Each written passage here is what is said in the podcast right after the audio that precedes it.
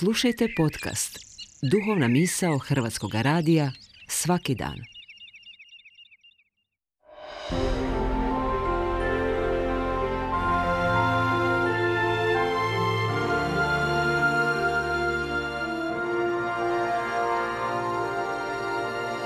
Duhovna misao. Urednica je Blaženka Jančić.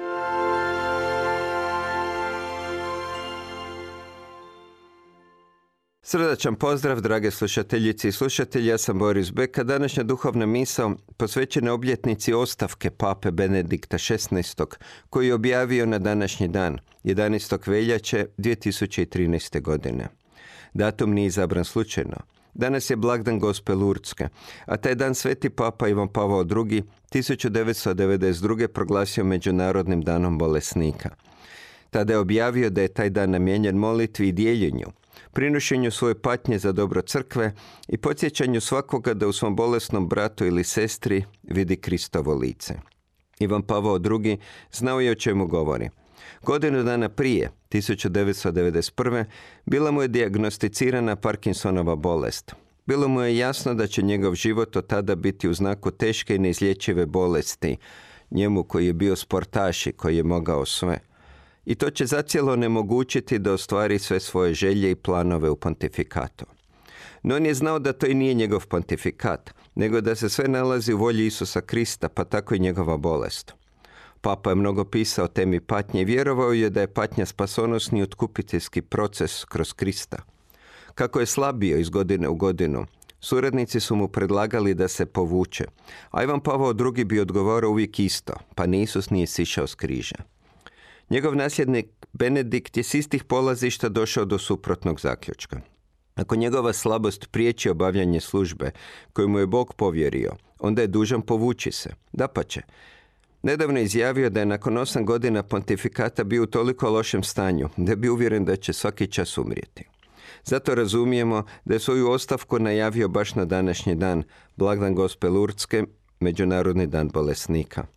U razlozima za ostavku naveo svoju slabu snagu zbog starosti te fizičkih i mentalnih zahtjeva papinstva. Također je izjavio da će nastaviti služiti crkvi životom posvećeni molitvi. Dva dana kasnije predvodio svoju posljednju javnu misu, službu pepelnice i čiste srijede. Izbor tog dana za posvemašnje povlačenje bio je i racionalan. U svojoj njemačkoj praktičnosti izračunao je da je korizma sasvim dovoljno duga da se pripremi i održi konklava, tako da crkva uđe uskrs s novim papom, a tako je bilo. Da ne otežava život svom nasljedniku, papa Benedikt je odlučio nestati i u tome je uspio skoro savršeno. Odrekao se svih počasnih naziva, vratio ribarev prsten, izuo crvene cipele, ostavio u ormaru svu prestižnu odjeću poput mocete i pelegrine i samo se u običnoj bijeloj sutani povukao u samostan majke crkve, skriven u vatikanskim vrtovima iza guste živice. Ondje se doslovno živ zakopao, služeći misu svaki dan i propovjedajući časnim sestrama što ondje žive, svirajući, čitajući, moleći se i razmatrajući.